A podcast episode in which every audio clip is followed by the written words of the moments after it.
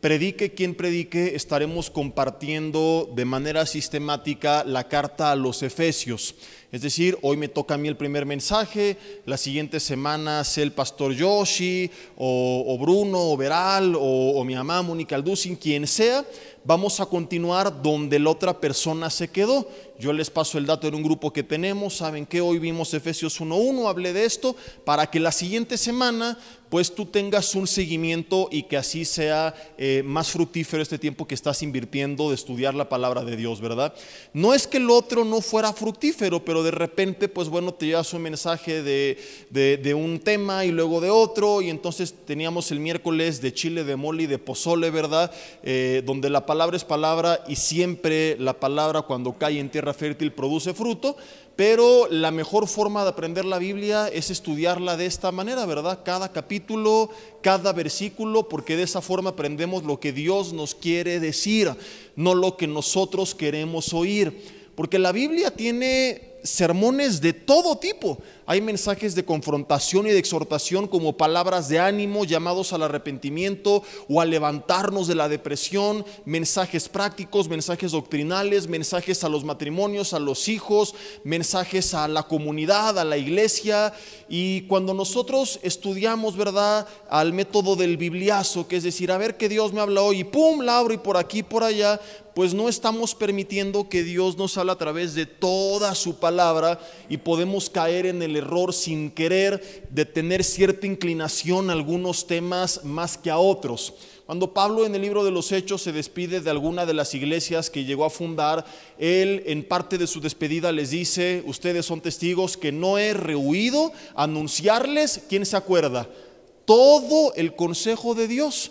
Entonces, cuando nosotros estamos enseñando y estamos aprendiendo, la verdadera sana doctrina es la que enseña todo el consejo de Dios Hoy hay usurpadores de la sana doctrina que han tomado esta bandera como si fuera suya y no es cierto. Hoy mucha gente piensa que sana doctrina es el que sí habla de ciertos temas, ¿verdad? Y tienen tanto éxito porque solamente porque ellos sí hablan ciertos temas que otros no, que sin darse cuenta pues tampoco son sana doctrina, porque así como criticamos a algunos o como critican a algunos porque solamente hablan bonito y no confrontan, pues la otra parte que nada más confronta pero nunca da ánimo no se da cuenta que está cometiendo el mismo error.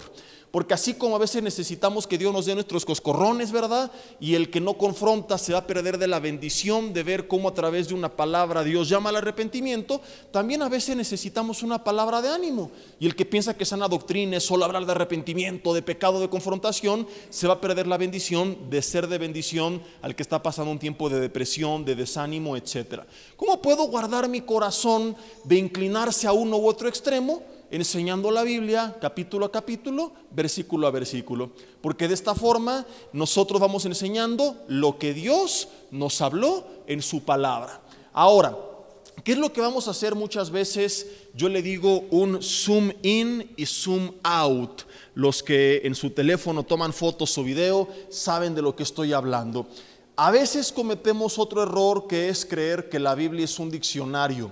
Y cuando estudiamos de forma sistemática, mucha gente en ese celo o buena intención de querer ser, eh, pues valga la redundancia, sistemático, que es estudiar, ¿verdad? Parte por parte todo lo que la Biblia enseña acerca de todos los temas, de repente hay personas que pues se van palabra por palabra. Y por ejemplo, hoy Pablo, y hablaremos de Pablo, ¿verdad?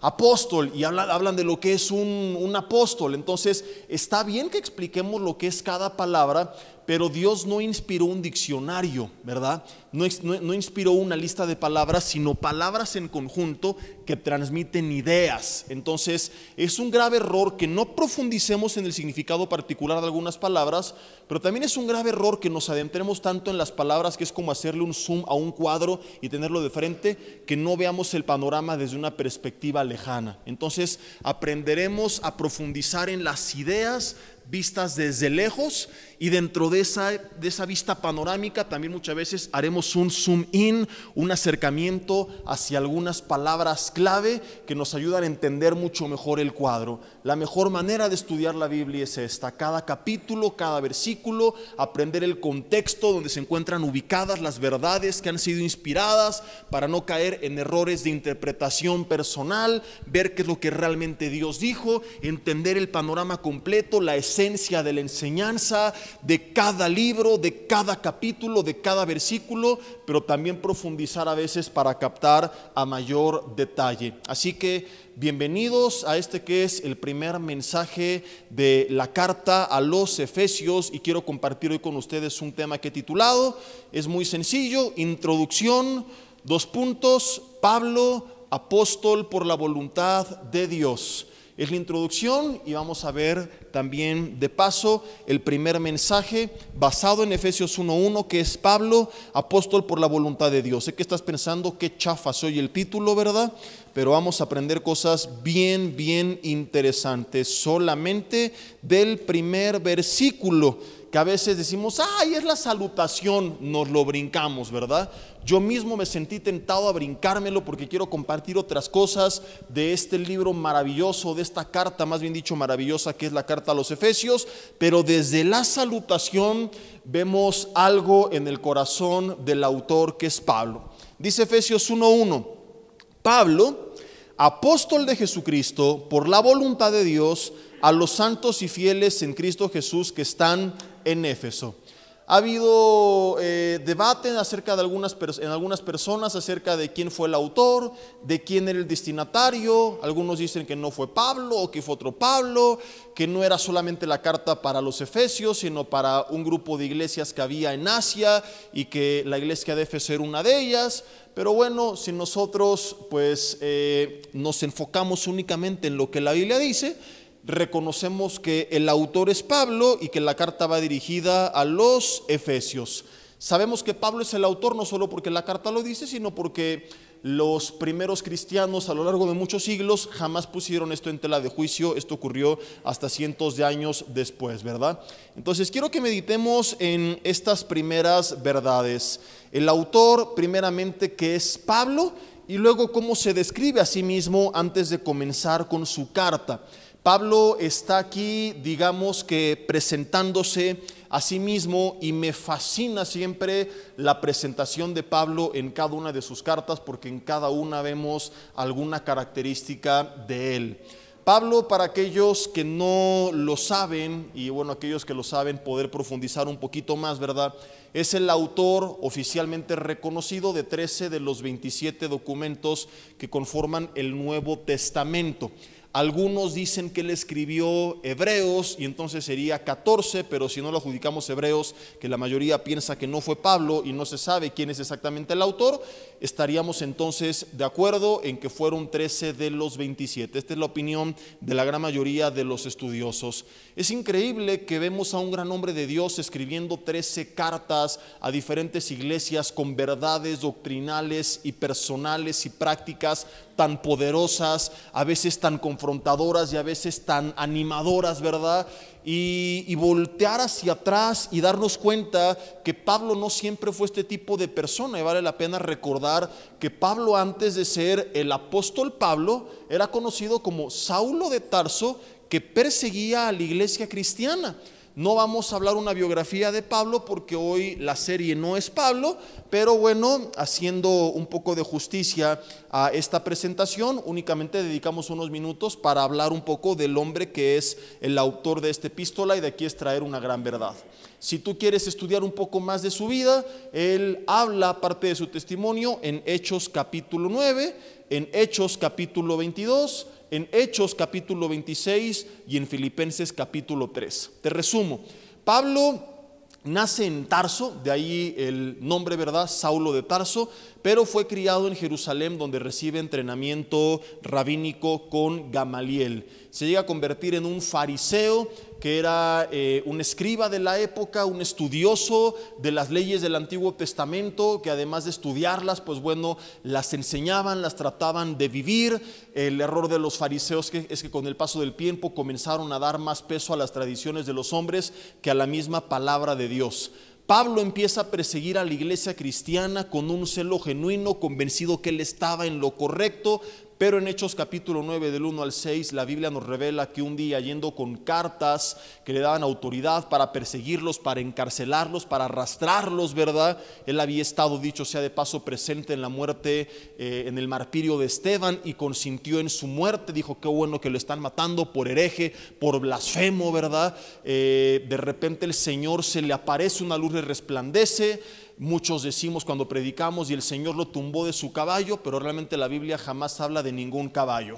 Entonces, por las tradiciones de la época se cree que debido a su posición iba montado a caballo, pero es una suposición, la Biblia no lo dice, solamente dice que se cayó. Escuchó una voz que le dice, Saulo, Saulo, ¿por qué me persigues? Dura cosa, tres dar cosas contra el aguijón. Y desde ese momento en su espíritu él entiende que era Dios el que le estaba hablando y le dice, Señor, ¿qué quieres que yo haga? Hubo una rendición. Mis hermanos, muchas veces Dios habla en nuestras vidas y seguimos respondiendo con orgullo, con soberbia, con dureza en nuestro corazón, olvidando lo que acabo de predicar la semana pasada en los jueves de Romanos. Cuando oigas su voz, no endurezcas tu corazón. Y no es el tema de hoy, pero cuántas veces Dios ha hablado en nuestras vidas y tú sabes bien en tu corazón cosas que te ha llamado a hacer o a dejar de hacer y te sigues haciendo pato todavía. Y es momento que como Pablo, ¿verdad? Reaccionemos y le digamos, Señor, ¿qué quieres que yo haga? Y él dedicó su vida a hacer lo que Dios le dijo que hiciera desde ese momento. Y esto a mí me deja dos verdades. Número uno, que si Dios transformó la vida de Pablo, que se dedicaba a perseguir cristianos, ¿por qué crees que aquel familiar tuyo que no cree en el Señor es demasiado duro como para ser quebrantado por el Señor Jesús? Tú sigue clamando por aquella persona que no ha venido a los pies de Cristo y deja de intentarlo en tus fuerzas y en el tiempo de Dios esa luz y esa palabra va a resplandecer, va a hablar a su vida y Dios tiene el poder de quebrantar aún al corazón más endurecido.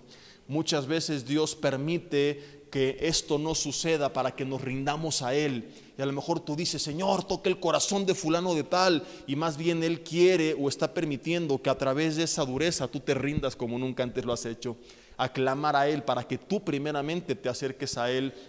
Y entonces en este clamor recuerdes la lección de antaño, no es con ejército ni con fuerza, sino con mi Santo Espíritu, dice el Señor.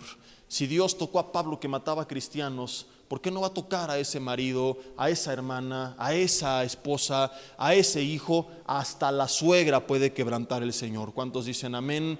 Yo lo creo, ¿verdad?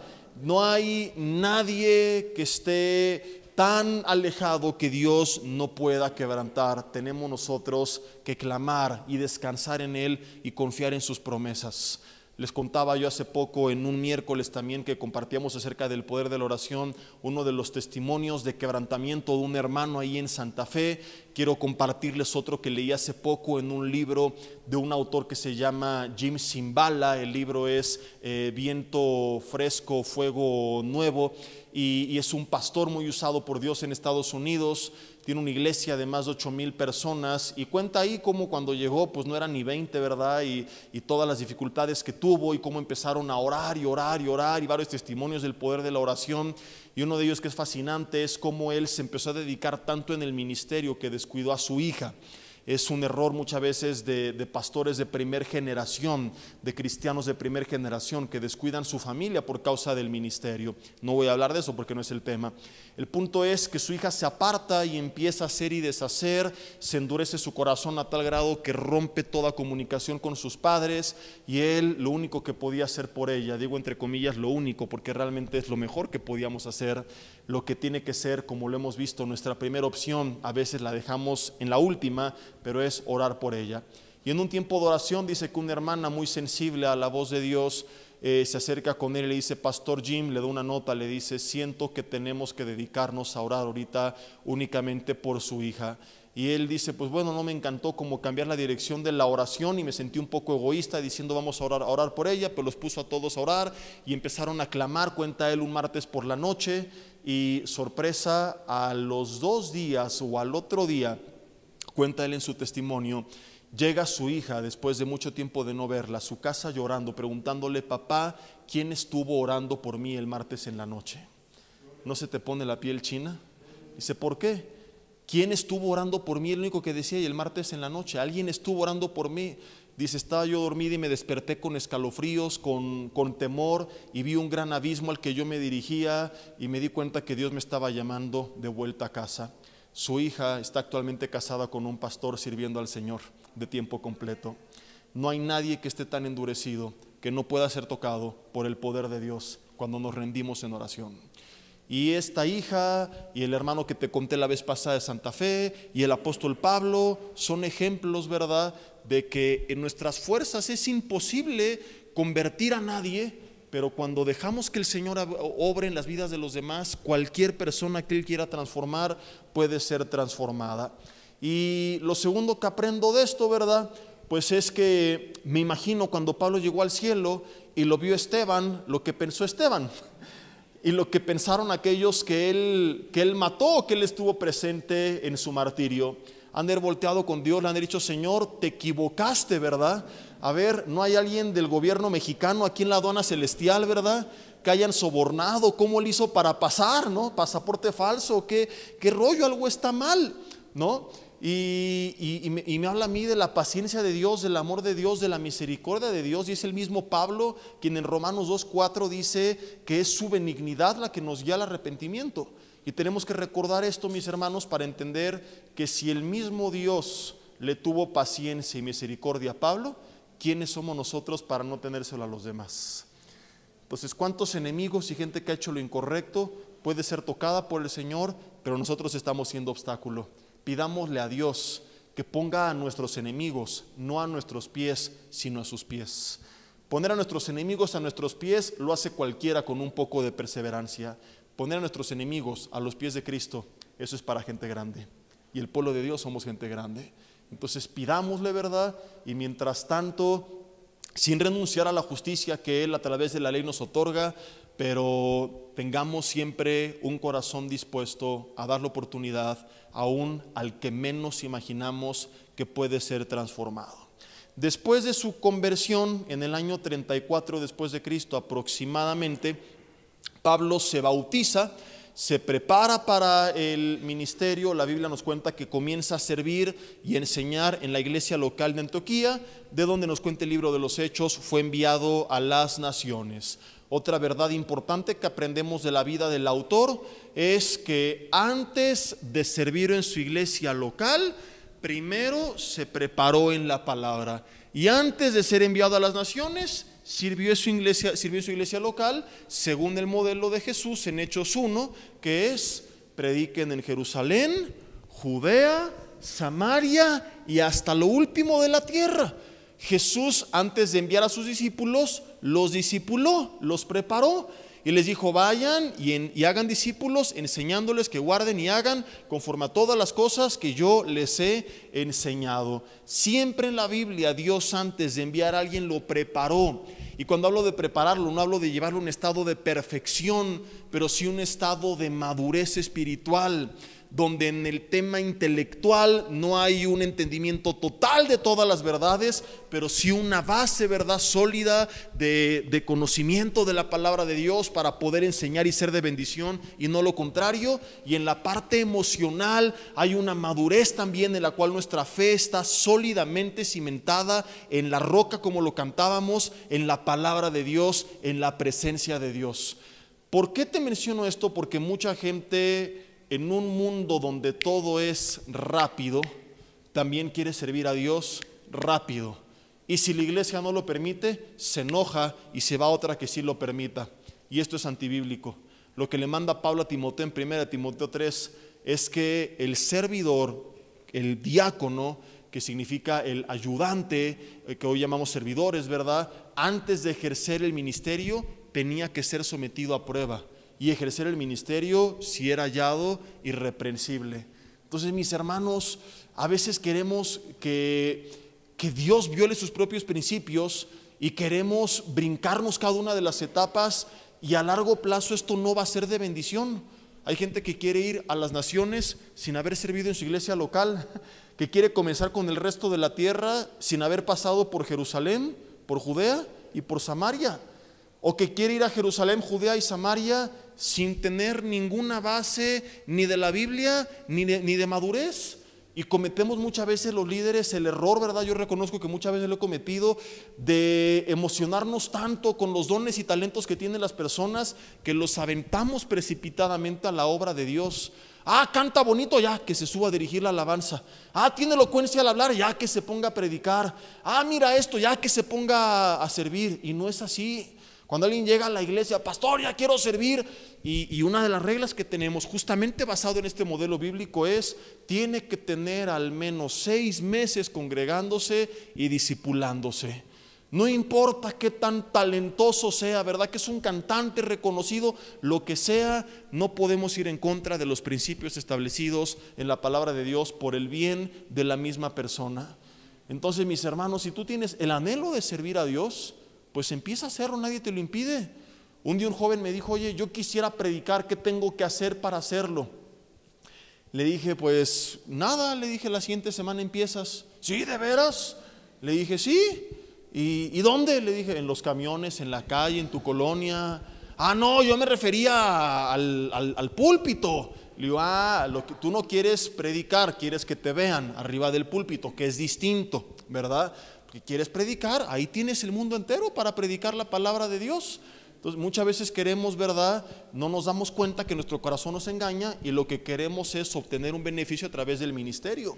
Reconocimiento, admiración, poder, popularidad, a veces dinero, lo que sea. Y no es así como funcionan las cosas. Hay mucha gente que quiere brincarse los procesos y que no quiere disipularse, no quiere estar bajo autoridad, no quiere servir en su iglesia local y a ellos Dios jamás los va a respaldar para ir hasta el último de la tierra. Hay muchos grupos de música, predicadores que se brincaron todas las trancas, toda la autoridad, toda la cobertura y podrán tener fama, pero la fama no equivale a la bendición de Dios. Digan conmigo, uyuyuy, ayayay. Porque Absalón también era famoso y no tenía la bendición de Dios y no terminó bien. Y Judas también era conocido. Hay mucha gente en la Biblia que fue conocida y que fue talentosa y que fue enviada, pero cuando no estuvieron bajo el orden de Dios, siguiendo el camino de Dios, haciendo la voluntad de Dios y se brincaron los procesos y no fueron fieles en lo poco, Dios no puede ponerlos sobre mucho. Aparentemente son puestos sobre mucho, pero tú no conoces su vida personal, su vida familiar, su espíritu, su alma, su mente, sus emociones. Y no hay mayor tragedia y tristeza y frustración que tenerlo todo en esta vida y aún así no ser feliz. Porque el que ha perdido todo, no tiene nada, aún mantiene algo que se llama esperanza. Sueños de crecer y de alcanzar y de hacer. Pero el que ya lo hizo todo y lo tiene todo y aún así no está satisfecho, ¿qué más le queda? Y es cuando mucha gente entonces se quita la vida porque dice, ¿esto es todo? Tengo todo lo que quería y sigo con esta amargura y sigo con este rencor y sigo con esta frustración. Y es cuando se dan cuenta pues que no hay nada que los llene y pierden toda esperanza y todas, ganas, todas las ganas de seguir viviendo. Porque una cosa es tener las cosas y otra cosa muy distinta, muy distinta es tener la bendición de Dios para disfrutar de las cosas. Salomón decía que hay mucha gente que no le falta nada lo que su alma desea, pero Dios no le da la facultad de disfrutar de ello. Y cuando no estamos bajo el orden de Dios, no tendremos su bendición para disfrutar de lo que Él nos ha dado. Después de ser enviado, Pablo emprende tres viajes misioneros a diferentes lugares. Estuvo dos años encarcelado en Cesarea y dos años detenido en Roma. Luego la Biblia no dice qué pasó con él, pero se cree que fue liberado y que extendió su ministerio hasta sufrir el martirio en el año 68. Esto es básicamente un muy breve resumen de quién fue el apóstol Pablo, autor de la carta a los Efesios. Ahora sí, veamos lo que sigue en su presentación. Pablo, dice Efesios 1.1, apóstol de Jesucristo, porque me lo merezco por mi gran comportamiento, mi buena actitud, mi desempeño en la escuela teológica de Jerusalén, el buen testimonio delante de los hermanos, mis dones, mis talentos y mi llamado que en otros lugares no valoraron, pero el Señor sí. ¿Esto dice Pablo? Porque esta es la carta de presentación de mucha gente actualmente, ¿verdad? A lo mejor no lo dicen, pero es lo que creen. Es lo que expresamos a veces con nuestros pensamientos. De entrada cuando nos quejamos, ¿y por qué no me han puesto a mí? Si yo sé más, si yo tengo más tiempo, si yo me porto mejor, si yo predico mejor, si yo canto mejor, si yo ministro mejor, si yo lo haría mejor. Estamos olvidándonos que todo es por gracia y por la voluntad de Dios y que nada es por nuestros méritos. Y cuando empieza a haber falta de contentamiento y nos preguntamos por qué Dios no me levanta, en la pregunta está la respuesta. Porque sigues creyendo que se trata de ti. Porque sigues creyendo que te lo mereces cuando la realidad es que si Dios nos hubiera dado lo que merecíamos, estaríamos chamuscados en el infierno. Así que ni se te ocurra reclamarle a Dios, ¿por qué no me has dado lo que me merezco? Porque en ese momento te mueres y te vas al infierno, ¿verdad? Porque eso es lo que merecíamos. Porque la salvación, Efesios 2 del 8 al 10 es por gracia, es un regalo de Dios. Y porque Dios es bueno y clemente y misericordioso, ¿verdad? Es que tenemos salvación y dones y su espíritu y un llamado y la vida eterna y la oportunidad de servirle dentro del cuerpo de Cristo, mis hermanos. Pero cuando nos olvidamos esto, se pierde el contentamiento, viene la raíz de amargura. Y la Biblia dice, ten cuidado que por eso muchos dejan de alcanzar la gracia de Dios porque se nos olvida de dónde Dios nos sacó, porque es tan cómodo sentarse a la mesa del rey que se nos olvida que fuimos mendigos y mendigos también algunos fuimos. De al lado, eso lo sigue siendo todavía. y contrario a esto, vemos a un verdadero apóstol, porque hoy hay pseudoapóstoles, falsos apóstoles, y, se pavonean y creen que mi unción y, todo esto es por mi, por, por buen comportamiento, y piensan que se trata de ellos, la gloria y la unción. Y vemos a alguien que, como te acabo de contar, su vida sí fue transformada. De alguien que sí recorrió el mundo entero entonces conocido, de alguien que sí impactó toda la historia de la humanidad, de alguien que lo sigue haciendo todavía, con lo que escribió inspirado por el Espíritu Santo. Y no lo presentan o no se presenta como Pablo, el único, el inigualable, el grande, el poderoso, el apóstol de Jesucristo, cri, cri, cri, Cristo, con las luces. Porque así se presentan hoy en día muchos, ¿verdad? Viene el super saiyajin del ministerio, los cantantes con sus escoltas y, sus lentes y que nadie se les acerque y dan autógrafos como, como si nosotros fuéramos algo. Y se nos olvida que no era grande el burro que le habló a Balaam, sino el que lo inspiró. Y que si habló es porque Dios lo hizo hablar, pero que sin esa inspiración la mula seguía siendo una triste mula y nada más. Y qué gran lección de humildad nos da Dios que tendríamos que recordar, que no es grande la mula sino el que le inspira. Y que sin Dios somos solamente eso, dirá al de al lado, mula. Mulas.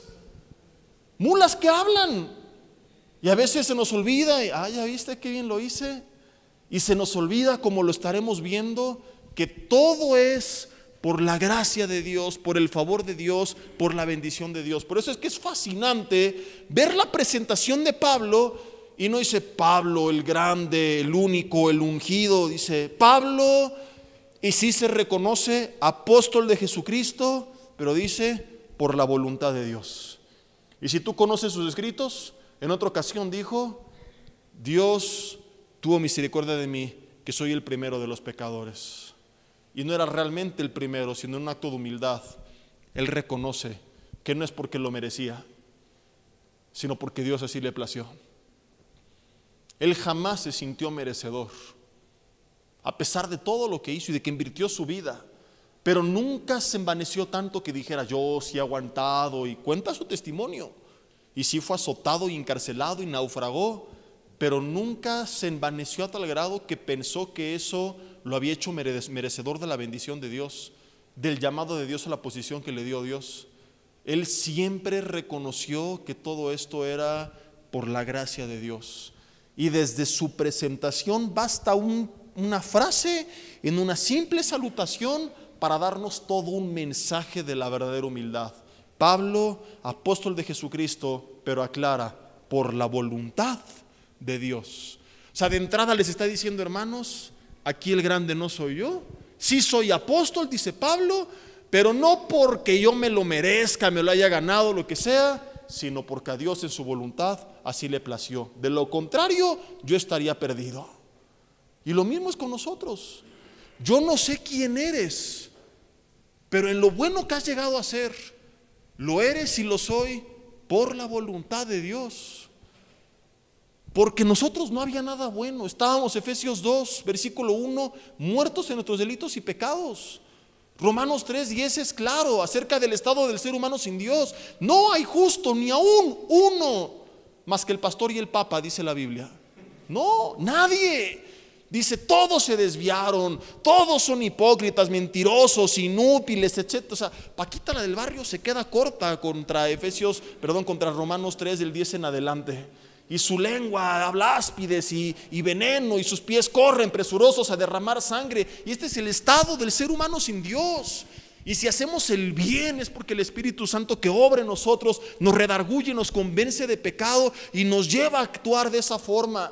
Y si dentro del cuerpo de Cristo somos usados es por la gracia de Dios. Y si tenemos dones y talentos es porque Él decidió, primera de Corintios 12, dar a cada uno como Él le plació. Y si tengo una posición es porque Él puso en la iglesia, Efesios 4, pastores, apóstoles, evangelistas, maestros, profetas. Todo es por la gracia de Dios, por la voluntad de Dios. Si hubiera sido por méritos, habría alguien que nos superaría para estar en nuestro lugar pero se nos olvida y empezamos a envanecernos, a creernos merecedores, a jactarnos de lo que hacemos, de lo que tenemos. Y dice el mismo Pablo en 1 Corintios 3 del 5 al 7, porque ¿quién te distingue? ¿O qué tienes que no hayas recibido? Y si lo recibiste, ¿por qué te glorías como si no lo hubieras recibido? O sea, ¿quién te distingue? A ver, o sea, en la traducción el chilango habla hoy, ¿qué tranza, carnal? ¿No? O sea, a ver, ¿qué te crees? ¿Qué te traes? No, pues que yo soy hijo del mi rey y que no sé qué. Y, que, ¿quién, te distingue? Ok, esto, esto es lo que te distingue. Ahora, eso que tienes, ¿no lo recibiste acaso? ¿Qué tienes? Pregunta.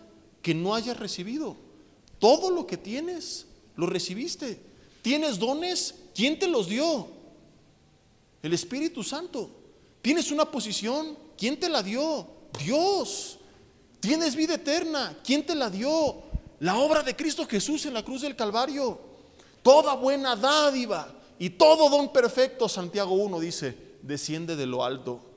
Todo viene de Dios. No hay nada que nosotros tengamos que nos merezcamos, mis hermanos.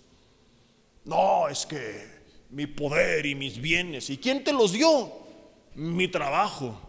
¿Y quién te lo dio? Mi preparación. ¿Y quién te la dio? Mis padres. ¿Y quién te los dio? Mis abuelos. Así hay gente tan endurecida y tan envanecida que no se da cuenta que por donde le veas, sin Dios estaríamos totalmente perdidos. Y comenzamos como Nabucodonosor a admirar lo que hemos hecho, a jactarnos. Y tenemos que tener cuidado, porque es una de las armas más poderosas de Satanás en contra del pueblo de Dios cuando se levanta, la soberbia. Alguna vez creo que te contaba que un predicador un día bajando del púlpito se le acerca una hermana y le dice, pastor, qué bárbaro, es el mejor mensaje que he escuchado en mi vida, cómo Dios lo usa. Y que sonriendo le dice, gracias mi hermana, el diablo me acaba de decir lo mismo hace tres segundos allá arriba. Porque cuando el diablo no puede destruirte recordándote con vergüenza tu pasado, va a tratar de envanecerte recordándote con jactancia tu presente. Primero intenta llenarte de culpa, de vergüenza, de condenación, lo que hiciste, lo que no hiciste. Cuando eso ya no le es suficiente, algún día compartí un mensaje que se llama Soberbio, último ataque de Satanás, donde explico cómo entonces de toda la lista de éxitos actuales, de nuestros triunfos, de todas las victorias, de los dones, los talentos, las formas en las que Dios nos ha usado, de las veces que hemos vencido sobre el pecado, Él los mezcla y forja su última y muchas veces letal arma. Y si da tiempo te contaré un ejemplo de cómo esto aplicó con un gran nombre de Dios, que es la soberbia. Ya no viene y te dice, tú mataste, tú abortaste, tú fornicaste. Ahora viene a recordarte lo que estás haciendo. Ahora viene y te dice, estás cañón. Ven a más en la escuela cómo saliste. No, no, no, nadie es igual a ti. Y te has visto en el espejo, no, es inigualable. Y cómo ministras y cómo Dios te usa. Y tú si oras. Y tú si te sabes la Biblia. Y tú si vives en santidad, no como toda esa bola de hipócritas, pecadores que siguen llevando doble vida. Y mira tú el coche que traes y el trabajo que tienes. Uh, te ascendieron, te lo merecías. Y la empresa que formaste con tu inteligencia, no. Dame tu autógrafo. Y nos las empezamos a creer. Y decimos, sí es cierto, ¿verdad? Estoy cañón. Mira todo lo que he hecho. Me voy a cantar unas alabanzas frente al espejo. Y ahí empezamos, me alabaré, me alabaré, me alabaré. Y la Biblia dice que Dios da gracia a los humildes, pero resiste del griego antitasomai a los soberbios. Y con Dios resistiendo, a ver cómo te va. Y antes del quebrantamiento es la soberbia. Antes de la caída, la altivez de espíritu. Cuando nos envanecemos, Satanás ha tenido éxito en su última y más grande arma. Por eso que un predicador utilizaba una ilustración para describir nuestro caminar con el Señor. Y dice, es como un alpinista. Cuando empieza en la base de la montaña, él puede estar totalmente erguido. No pasa nada. Pero mientras más alto empieza a subir, más fuertes son los vientos y si el alpinista queda erguido, ¿qué va a hacer el viento con él? Se lo va a llevar. Entonces se tiene que ir encorvando y se tiene que ir agachando y en los últimos pasos, para llegar a la cúspide, tiene que estar casi casi de rodillas, totalmente tirado en el suelo. O el viento se lo puede llevar. Y así tiene que ser la vida cristiana. Mientras más alto estemos, más de rodillas tenemos que caminar, porque si no, no estaremos listos para lo que hay allá arriba. El pasaje que cité hace rato era primera de Corintios 4, 7 no Primera de Corintios 3 del 5 al 7. Pero hay otro pasaje que dice que el orden de los factores no altera el producto.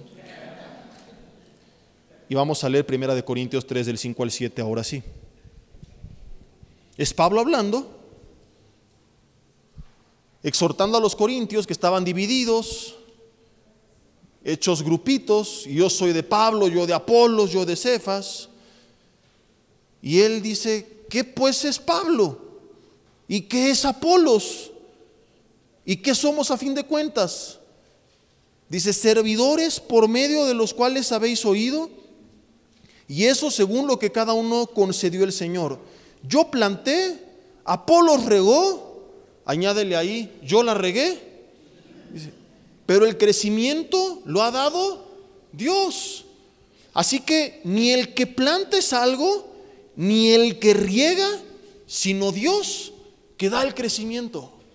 Y en el ministerio te va a tocar a veces la etapa de sembrar, de regar, de regarla o de recoger. Pero nunca tenemos que envanecernos. Desde que yo empecé con ese estudio, creció. Hacía falta mi presencia. Desde que yo tomé el ministerio, las cosas son distintas. Desde que yo empecé a orar, temblaba. Y hay gente que, se le empieza a creer.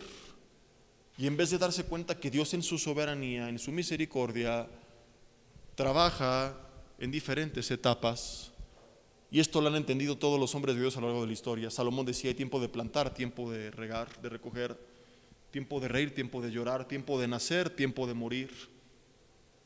Hay tiempo de celebrar, tiempo de endencharse, tiempo de que pierde el Cruz Azul, tiempo de que vuelva a perder el Cruz Azul, eso nunca cambia todo lo demás sí. Entonces hay un tiempo en que a uno les tocó sembrar y a lo mejor te tocó la etapa de recoger. Y a lo mejor de los errores de otros aprendimos para no repetir los mismos, pero no quiere decir que tú seas mejor que él. Quizá en su tiempo hubieras hecho lo mismo. Entonces, en vez de jactarnos y creernos desde que yo estoy, digamos, de ser humildes y decirle Dios gracias por usarme en este tiempo para ser de bendición, sea sembrando, regando, regándola o recogiendo, pero entendiendo que no es nada ni el que siembra, ni el que recoge, ni el que riega, ni el que la riega, sino es Dios el que da el crecimiento. Y siempre darle gloria a Él. Y la posición que tengas dentro o fuera de la iglesia, siempre como Pablo decir, es por la voluntad de Dios. Y si prosperaste, por la voluntad de Dios. Y si fuiste sano, por la voluntad de Dios. Y tu familia está unida por la voluntad de Dios. Y te fuiste de viaje por la voluntad de Dios. Y siempre darle gloria a Dios de todo lo que hay hecho en tu vida. Ahora, no se trata de irnos al extremo tampoco del Evangelio del desgraciado, que es, soy una basura, miserable cucaracha, rata de dos patas, canten las de Paquita la del barrio en las, en las alabanzas, ¿verdad? Eh, pero tampoco sentirnos dioses. Pablo en su carta a los romanos explica este equilibrio, Romanos capítulo 12, versículo 3, y como te das cuenta la Biblia está llena de diferentes pasajes que hablan acerca de este tema que es bien importante en la vida cristiana, porque como ya lo explicamos, no entenderlo a veces es el arma letal que usa el enemigo en contra nuestra. Romanos 12, versículo 3 dice, digo pues por la gracia que me es dada a cada cual que está entre vosotros, que no tenga más alto concepto de sí que el que debe de tener, sino que piense de sí, que dice la Biblia, con cordura, conforme a la medida de fe que Dios repartió a cada uno. O sea, tampoco se trata de vivir una falsa humildad y decir, pues sí, soy un bruto, burro, inútil, cucaracha, rata de dos patas, sino no, pensar acerca de ti con cordura, con la medida de fe, decir, sí, estoy consciente que Dios me usa, Estoy consciente de la gracia que tengo, de la inteligencia que me ha dado, de la sabiduría, de los dones, de los talentos, pero siempre reconociendo que todo es por la gracia de Dios. Porque si no estás consciente de lo que tienes, tampoco lo vas a poder utilizar. ¿Sí me explico? Si tú dices, no sirvo para nada, pues no vas a servir para nada. Como el pueblo de Israel, no vamos a poder tomar Canaán, es muy difícil. ¿Eso era humildad? No, eso era mediocridad. Eso era falta de fe. ¿Y qué pasó con ellos? No tomaron Canaán. Entonces, ¿cuál es el equilibrio? David lo reflejó a la perfección y algún domingo hablé de él, ¿verdad? Enfrenta a Goliat y le dice, Dios te va a entregar en mi mano y yo te voy a vencer. Y antes de esto le dice a Saúl, yo cuando pastoreaba las ovejas de mi padre venían leones y osos y suegras y muchas cosas muy feroces, dice, y a todos me los surtía y así va a ser con este filisteo porque Dios lo va a entregar en mi mano. O sea, él sabía lo que iba a hacer pero estaba consciente gracias a quién lo iba a hacer. Entonces tenemos que saber quiénes somos, pero jamás olvidar por qué lo somos. Porque si olvido quién soy, dejará de, ejercer, mi llamado, engañado por el enemigo. Son los dos extremos. No sirves para nada, para estancarte en la mediocridad. No vas a poder para que no lo hagas. Esto no es para ti, para que no lo intentes. O Uh, no, estás cañón, mira cómo lo hiciste. Bravo, bravo, bravo. Para que te envanezcas. ¿Cuál es el equilibrio? Por supuesto que voy a poder. Con esto y con más. Y claro que soy útil, soy la luz del mundo, la sal de la tierra, linaje escogido, real sacerdocio, nación santa, pueblo adquirido por Dios, tengo dones, talentos, el poder de Dios, el dunamis de Dios. Dios está conmigo, échenme lo que sea. Pero no porque soy lo máximo, sino porque Dios está conmigo porque Él me va a respaldar, porque Él me va a entregar ese gigante, porque Él me va a enseñar qué es lo que tengo que hacer, qué es lo que tengo que hablar, cómo es que tengo que actuar. Entonces cuando encontramos ese equilibrio, podemos ser usados por Dios y el enemigo no puede pararnos. Cuando no lo encontramos o nos estancamos sintiéndonos una basura, o de estar allá arriba tocamos suelo por habernos envanecido, por haber olvidado que todo es gracias a Dios. Lucas capítulo 17, versículo 7. Veamos ahora las palabras de Jesús. Lucas capítulo 17.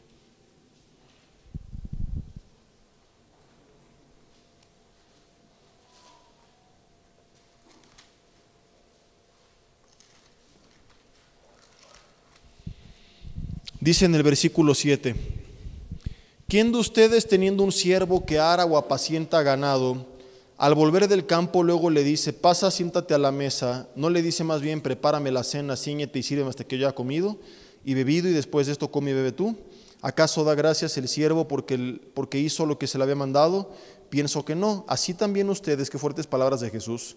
Dice, cuando hayáis hecho todo lo que les ha sido ordenado, decid, siervos inútiles somos, pues lo que debíamos hacer, hicimos. Pablo decía, no tengo nada de qué jactarme, hay de mí si no anuncio el Evangelio. Si no lo entendemos, mis hermanos, la caída está próxima, porque como dice Proverbios 16, 18, y te lo voy a leer nuevamente, antes del quebrantamiento es la soberbia y antes de la caída es la altivez de espíritu. Algún día te compartí el ejemplo de Edom en otro de los mensajes, te compartí el ejemplo de Moisés, busca por ahí esta eh, prédica que se llama Soberbia, último ataque de Satanás, viene en la serie de Cuando los grandes caen, en la serie de Romanos también por allá hay un mensaje donde hablamos al respecto. Eh, por el tiempo y para no repetir, los vamos a brincar, pero vale la pena que recordemos aquellos ejemplos. Y yo solamente quiero terminar con esto. Muchas veces escuchamos estos temas y decimos, uff, me salvé, no es para mí, yo no estoy envanecido. Yo jamás he pensado conforme a los, a los ejemplos de lo que dijeron en la predicación. Y pensamos que para ser soberbios tenemos que decirlo, o tenemos que pensarlo, o tenemos que caminar así, viendo altivamente hacia abajo. Basta haber salido un día de tu casa sin haber puesto ese día en las manos de Dios para darte cuenta que eres un soberbio, un arrogante de closet. Digan conmigo, yuyuy, ay, ay, ay. Porque la Biblia habla en proverbios de la altivez de espíritu. La soberbia no se evalúa por la forma de hablar, de caminar, de mirar a los demás necesariamente. A veces basta con mirar al Espíritu. ¿Qué decía Jesús? Bienaventurados los pobres en espíritu. ¿Qué significa eso? Los que reconocen cuánto necesitan de Dios. ¿Y quién es un altivo de espíritu? El que piensa que es tan grande, que es tan ungido, que es tan poderoso, que se olvida cuánto necesita de Dios. Cuando tú sales de tu casa sin antes haber buscado a Dios, lo que le estás diciendo básicamente es, Dios, hoy no te necesito. No te preocupes, es un mundo difícil, peligroso, hay enfermedades, hay violencia, inundaciones, es septiembre, hay terremotos. Señor, problemas en el trabajo, enemigos, está el diablo con sus huestes como león rugiente alrededor buscando a quien devorar. Hay huestes demoníacas en las regiones celestes queriendo destruirme a mí, a mi familia, acabar con, todo lo que me rodea, con mi espíritu, con, mi mente, con, mi cuerpo, con mi alma, que me quieren hundir en depresión, en amargura. Es, es un mundo hostil física y espiritualmente, pero yo solo puedo. Estoy tan cañón soy tan bueno, tan machuchón, que no necesito hoy depender de ti. Ahí atiende a los que sí te necesitan. He aquí el super saiyajin que puede solo contra lo que venga. Échenme a Goliat, yo me lo surto, aunque Dios no esté conmigo. Eso es lo que dicen, no nuestras palabras, sino lo que gritan nuestros hechos. ¿Cuál es la verdadera humildad? No ser hipócrita y, sí, amén, gloria a Dios, para la gloria de Dios. Hay, mucha gente con falsa humildad, que nada más da un discurso de humildad, pero que no lo vive, que dentro de su corazón su mensaje interno es otro. La verdadera humildad se demuestra cuando vivimos de rodillas y le decimos como Moisés, Señor, si tu presencia no va conmigo, no me saques de aquí. Hazle como quieras. Si tú no me respaldas, me guardas, me bendices, me bendices, me proteges, me guías este día, yo de mi casa no salgo. Yo le he dicho, Señor, si no me vas a respaldar cuando comparto tu palabra, no dejes que yo predique. Porque a mí me queda clarísimo lo que puedo hacer con Dios a lo que no puedo hacer sin Dios. Te he contado lo que me pasó hace muchos años y que fue suficiente para entenderlo. Una vez bastó. No era pastor, no era líder. Era un joven que servía como muchos lo hacen, apasionado por Dios. Me dejan compartir un sábado con los jóvenes. Yo entendía este mensaje que estoy predicando hoy, aparentemente, y buscaba el respaldo de Dios en todo lo que hacía. Y estuve orando y me usó ese, ese sábado. Al otro día me tocaba no predicar una hora, dar la Santa Cena. Dije, ah, son seis minutos, o creo que eran ocho. Ayer prediqué una hora, hoy ocho minutos, un devocional. Tomé unas notas en la noche y creí que podía pararme ocho minutos sin haber orado antes y buscado la dirección de Dios. De entrada, no encontraba el capítulo y el versículo donde estaba el pasaje clásico de la Santa Cena. Abro mi Biblia en segunda de Corintios y decía otra cosa que no sé qué era, aunque según ya había checado un par de veces el texto. La alabanza atrás de mí, ninguno de los gandallas me soplaba el versículo correcto, no sé por qué. La gente que venía entrando pensó que alguien estaba muerto porque estábamos guardando un minuto de silencio todos en la iglesia. Dentro de mí dije, a lo mejor no es segunda de Corintios, es en primera, y si no es ahí que me lleve el rapto antes de tiempo, porque si no, no sé qué voy a hacer. Voy y si era invertí únicamente el orden y seguí avanzando confiado en mis fuerzas, dando un muy bonito devocional, aliviado, eh, qué bien lo estás haciendo. Eh. Nada más era eso, pero ya pasó y lo que estás hablando está cañón. Estoy a punto de decirles, hermanos, vamos a orar con una gran sonrisa cuando inclino mi cabeza hacia abajo y vi que literalmente en el púlpito seguía todavía el pan y ya nos hayamos tomado la copa. Cuando ustedes saben perfectamente que el orden es primero el pan y luego la copa. Yo dije en la torre, no sé qué hice, pero ya se tomaron la copa y nunca les dije que se comieran el pan. Y ahí es donde nació el chiste que les conté hace rato, que les estoy a punto de decir, hermanos, no se preocupen, el orden de los factores no altere el producto, comamos el pan, aunque ya bebimos la copa, ¿verdad? No les dije esto porque estaba tan nervioso y friqueado que no supe qué decir más que comamos el pan y oremos.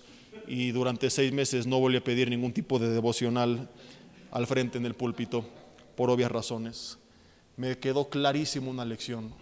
Con el respaldo de Dios y dependiendo de Dios, Puedo predicar una hora y, Él me va a usar en ese tiempo, pero sin su respaldo ni un devocional puedo darle mis fuerzas. Un día a otro seguido. O sea, no creas que años después, quizá por la experiencia o inexperiencia, no. Un día separado de otro fue suficiente para dejar clara la lección. Y hoy en día entiendo esto. Y, y no digo que sea perfecto, pero sí busco el respaldo de Dios en lo que hago y le digo, Señor, si, si no es de ti, no, no abras puertas, no lo bendigas, no lo permitas. Le trato de considerar en toda decisión importante en mi vida. Entiendo que tengo que pedirle que no se haga mi voluntad, sino la suya. Ahora no se trata de irte al extremo que estás en el súper y decir, Señor, crema al pura o crema al la cual es la que tú quieres, ¿verdad? Pero pero no podemos seguir viviendo sin tomar en cuenta a Dios. Iniciar noviazgos, estudios, compartir su palabra, subirte a cantar, ministrar, emprender nuevas cosas en el ministerio, en tu negocio, en tu trabajo, en tu familia, sin reconocer antes a Dios en tu vida a través de tu comunión con Él. Esa es la más grande soberanía del ser humano.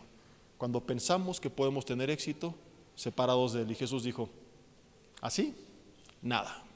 Vamos a orar, Señor, te damos gracias por tu palabra, por lo que nos has enseñado esta noche a través de la Biblia, de la vida y de la salutación y presentación del apóstol Pablo. Gracias por su vida, por su lección de humildad Aquel que fue un verdadero apóstol, Señor, nunca se envaneció y nosotros a veces, por cositas que hacemos, nos empezamos a creer. Te pedimos perdón si así ha sido.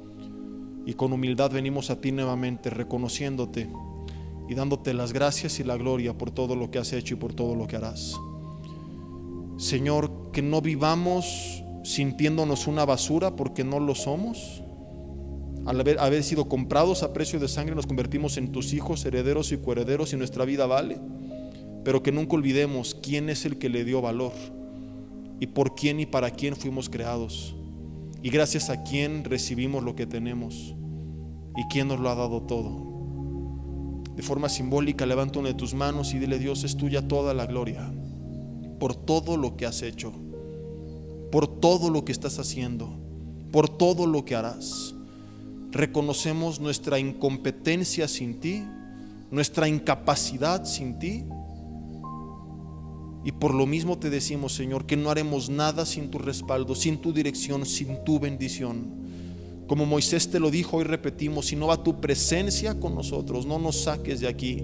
No estamos dispuestos a dar un paso, a hablar una palabra, a tomar una decisión sin tu respaldo, sin tu dirección, sin tu presencia en ese paso, en esa palabra y en esa decisión. Ponemos en tus manos, Señor, nuestras vidas, salud, finanzas, trabajos, negocios, nuestra familia, ministerio, nuestra comunidad, nuestra iglesia, nuestro país pidiendo que tú nos uses poderosamente, que tú nos guíes, que nos enseñes qué hacer, Señor, y que siempre podamos reconocerte en todo lo que hagamos. Padre, que no importa qué tan alto lleguemos, qué tanto nos uses, qué tanto nos bendigas, qué tanto lleguemos a tener, o inclusive qué tan poco, que siempre como Pablo te demos gloria, diciendo y reconociendo que lo que somos, que lo que hicimos, fue por tu voluntad. Y que así como Él, Señor, al pasar los años te sigue dando gloria, la gente que nos voltea a ver cuando apunte hacia nosotros, podamos cambiar la dirección de ese reflector y apuntarlo hacia ti y recordarle, Señor, que toda buena dádiva, todo don perfecto, desciende de lo alto, que lo que somos y lo que hacemos es por tu voluntad. Gracias, Señor, por ser tan bueno con nosotros. En el nombre de Jesús. Amén.